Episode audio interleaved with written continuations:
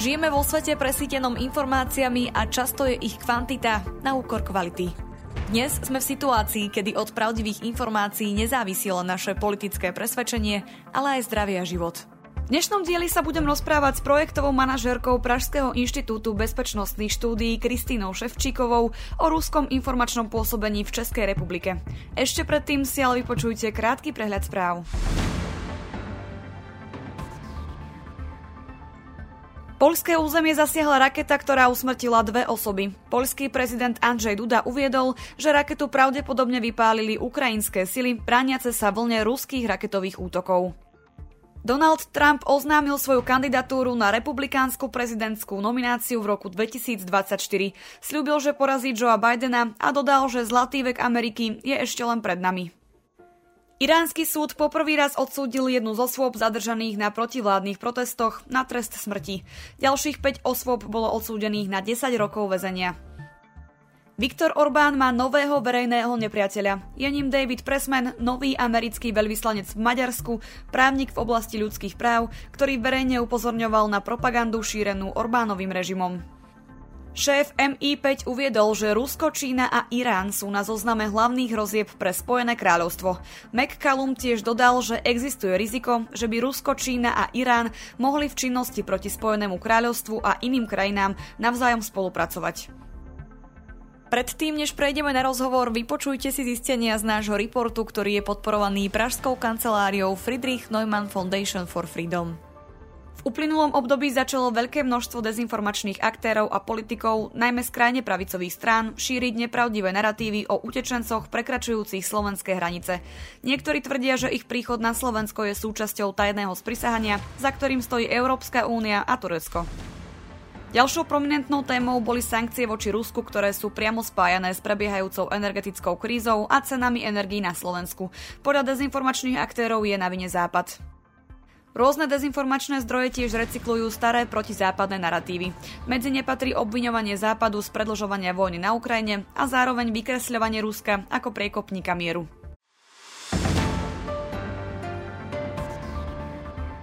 Mojím dnešným hostom je Kristýna Ševčíková. Dobrý deň.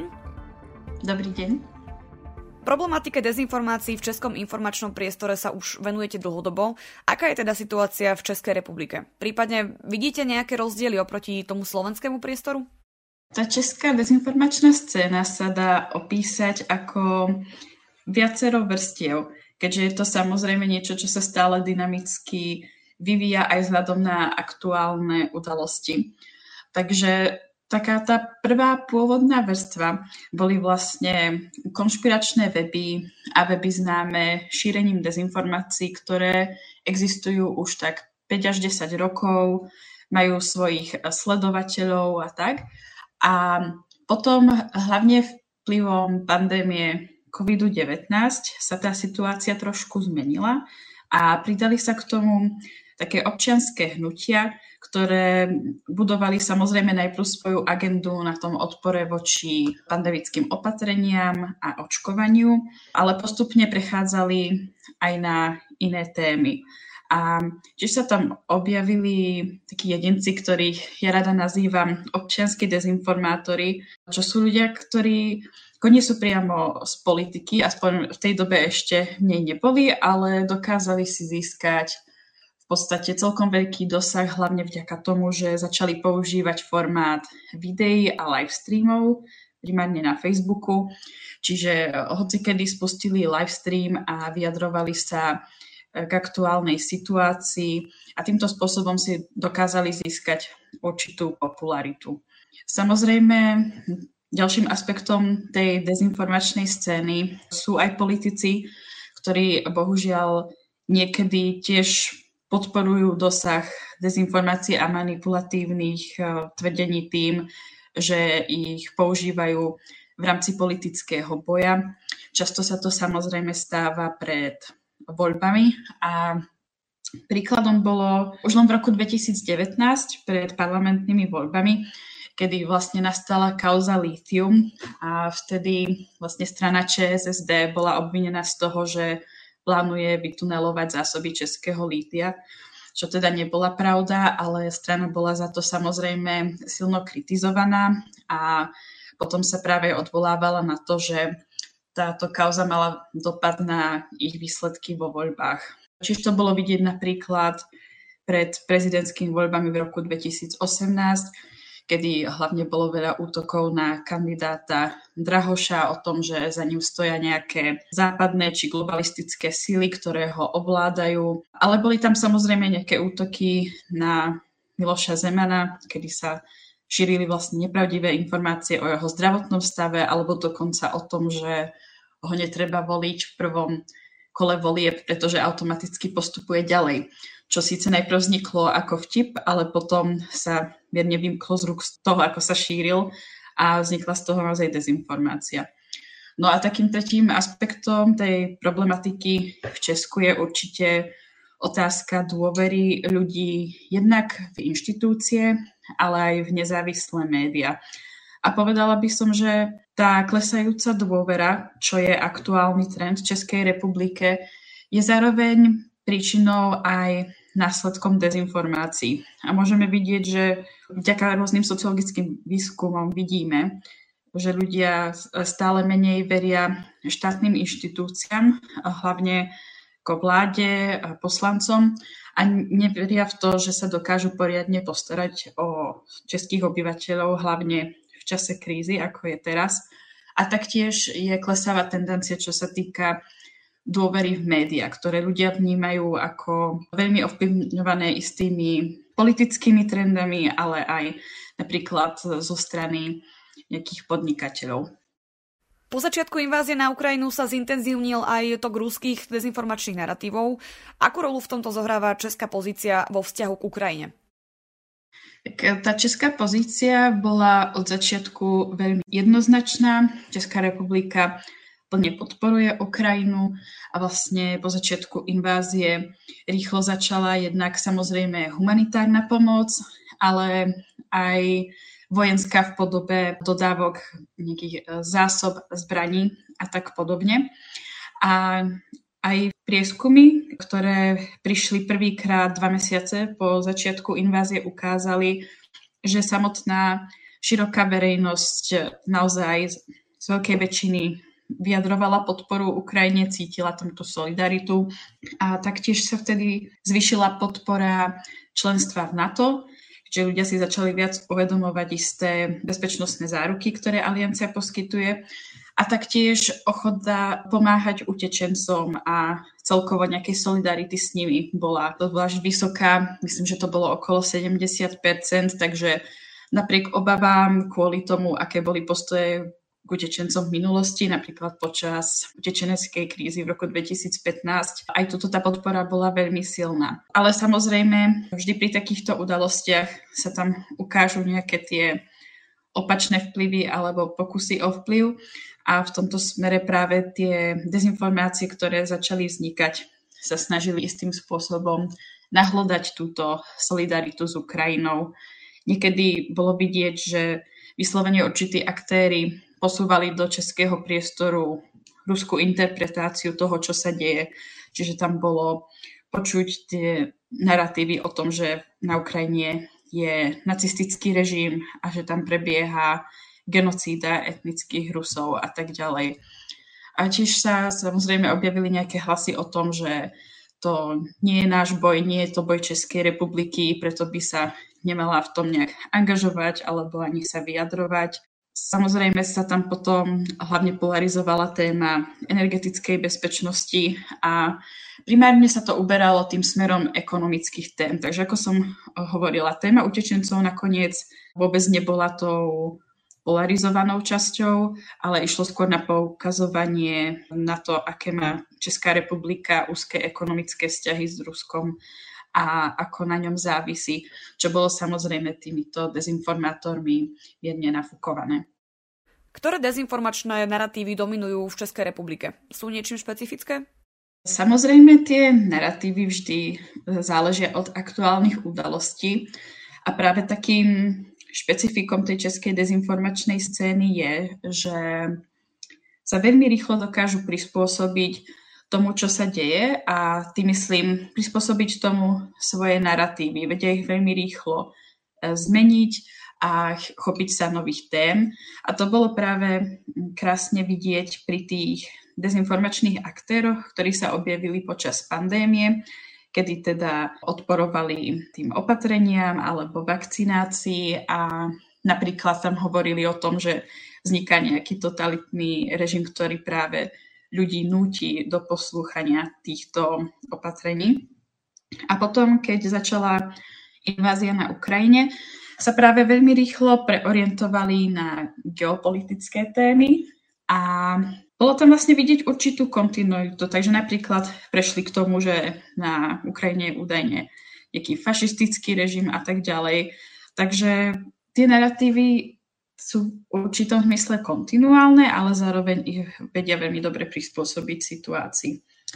Aby som nejak konkrétnejšie popísala tie trendy, tak samozrejme v Česku stále panuje určitý euroskepticizmus, takže často sa určité problémy Českej republiky prehnane spájajú s tým, že sú spôsobené politikami EÚ, alebo už len tým, že Česko je členom EÚ. A ďalším častým narratívom je skôr také, sú to také antisystémové trendy. Čiže ide o ľudí, ktorí nesúhlasia s aktuálnou politickou reprezentáciou, necítia sa práve reprezentovaní ani v médiách, preto stále hľadajú nejaké alternatívy a vymedzujú sa práve aj voči tým médiám v zmysle, že ich vidia ako nejakých aktérov, ktorí sa tiež snažia manipulovať jednak verejnou mienkou, ale napríklad aj samotnou politikou. Príkladom je, že Česká televízia bola takto obviňovaná pred parlamentnými voľbami v minulom roku z toho, že sa správa tak trošku ako nejaký tzv. tretí kandidát. Potom určite je tam vidieť nejaké obavy z toho, že práve na Českú republiku pôsobia určité zahraničné sily a zahraniční aktéry. Do toho patrí aj ten odpor voči EÚ, ale často je spomínané aj napríklad USA alebo NATO a vlastne títo aktéry to spájajú s tým, že údajne tieto nadnárodné organizácie a podobne idú priamo proti základným záujmom Českej republiky a preto by sa Česká republika od nich mala vzdialovať. A potom možno sa toto vyskytuje už viac na tej konšpiračnej scéne, ale nie len, tak tým súvisí určitý antiglobalistický postoj. A vzhľadom aj na aktuálnu vojnu na Ukrajine je vidieť určité, povedala by som, pacifistické tendencie, kedy sa určití ľudia veľmi silno stávajú proti napríklad tým dodávkam zbraní na Ukrajinu a snažia sa udržať keď už nejakú solidaritu, tak na úrovni len nejakých deklarácií alebo humanitárnej pomoci. A občas obvinujú Českú republiku napríklad z toho, že sa sama správa agresívne tým, že poskytuje Ukrajine túto pomoc. Kto sú českí aktéry, ktorí sa na šírení proruských narratívov podielajú?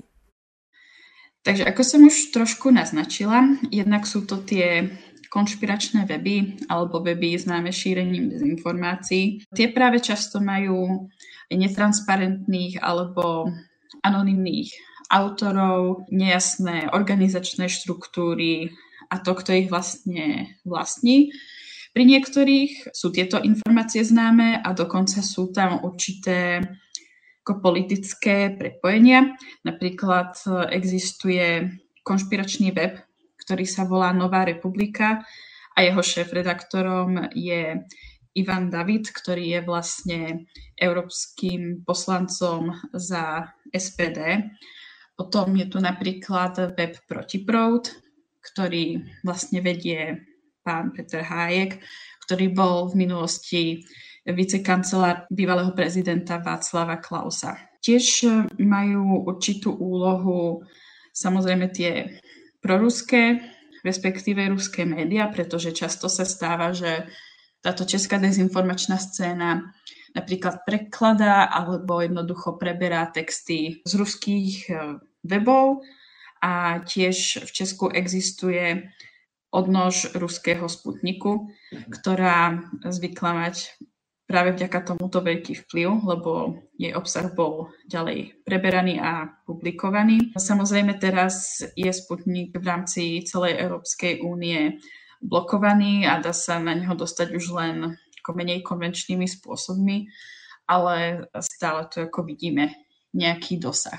No a mimo týchto webov a podobne sú tu tí občianskí dezinformátori, ktorých som spomínala, hlavne v súvislosti s pandémiou, a často sú to napríklad právnici, lekári, ale aj inak bežní ľudia, ktorí si dokázali vybudovať určitú popularitu, hlavne na Facebooku. No a čo sa týka nejakej tej role politikov, tak v rámci českej politickej scény e, sú tu také viac nacionalistické a konzervatívne strany, ktoré zvyknú využívať vo svojej komunikácii manipulatívne tvrdenia a hlavne práve budujú na tom existujúcom euroskepticizme a používajú tieto tvrdenia v politickom boji.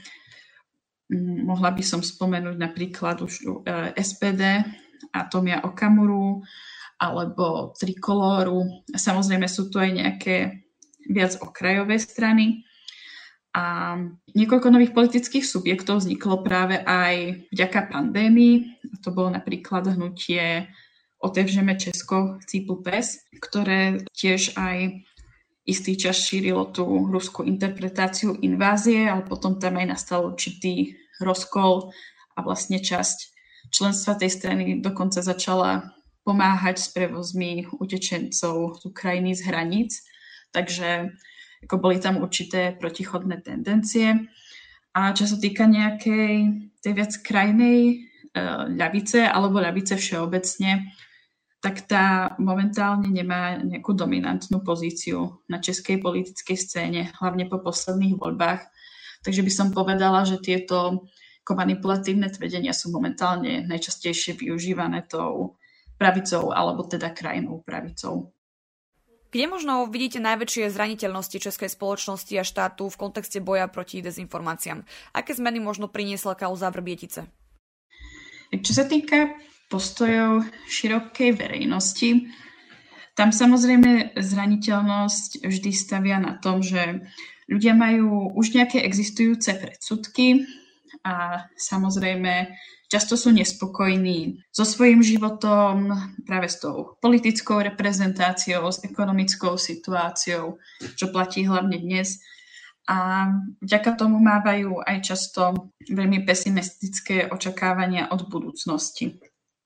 Ďalším problémom ale je, že je tu časť obyvateľstva, ktorá vlastne nemá dostatok informácií na to, aby formovala nejaké pevnejšie postoje alebo politické názory a niektorí sú dosť apatickí. že to ukázali aj posledné sociologické výskumy napríklad od STEMu, či už to bolo všeobecnejšie alebo zamerané na témy ako podpora zelenej transformácie. Tam bolo práve vidieť, že ako veľká skupina obyvateľstva sa jednoducho buď necíti dostatočne informovaná, aby sa k niečomu vyjadrila, alebo nemajú na to názor. A ako som spomínala, sú tu určité antisystémové a euroskeptické tendencie. No potom sa, čo sa týka zraniteľnosti, môžeme baviť o tej politickej rovine, kde je práve ten problém zneužívania dezinformácií v politickom boji. A samozrejme ďalším aspektom je situácia na mediálnej scéne ako takej a to, že ekonomický model, ktorý majú také tie tradičné médiá, zlyháva. Preto sa často médiá uchyľujú napríklad k senzacionalizmu a sú tam určité vplyvy, a, alebo povedzme, tá situácia sa komplikuje tým, že na tej mediálnej scéne dominujú určití podnikatelia, ktorí vlastne určité mediálne domy tak ďalej. A potom samozrejme sa môžeme baviť o úrovni štátnych inštitúcií, e, kde je rozhodne pozitívne, že sa stále viac snažia venovať tomu problému dezinformácií. Práve keď aktuálna vláda nastupovala, tak aj deklarovala, že to chce vážnejšie brať ako problém. Takže sa momentálne budujú na rôznych ministerstvách kapacity pre strategickú komunikáciu, ale je to samozrejme len na začiatku. Dokonca vznikla aj nová pozícia vládneho zmocnenca pre média a dezinformácie. Ale ako som pravila, jednak sú to celkom nové aktivity a dôležité bude, aby tam prebiehala nejaká medzirezortná koordinácia a aby vôbec ľudia na týchto nových pozíciách mali kapacity alebo právomoci, ktoré im dovolia spraviť nejakú zmenu, v respektíve zlepšenie. Myslím, že práve pri strategickej komunikácii Českej republiky je problém to, že je veľmi reaktívna a prichádza práve až keď nastane nejaká kríza.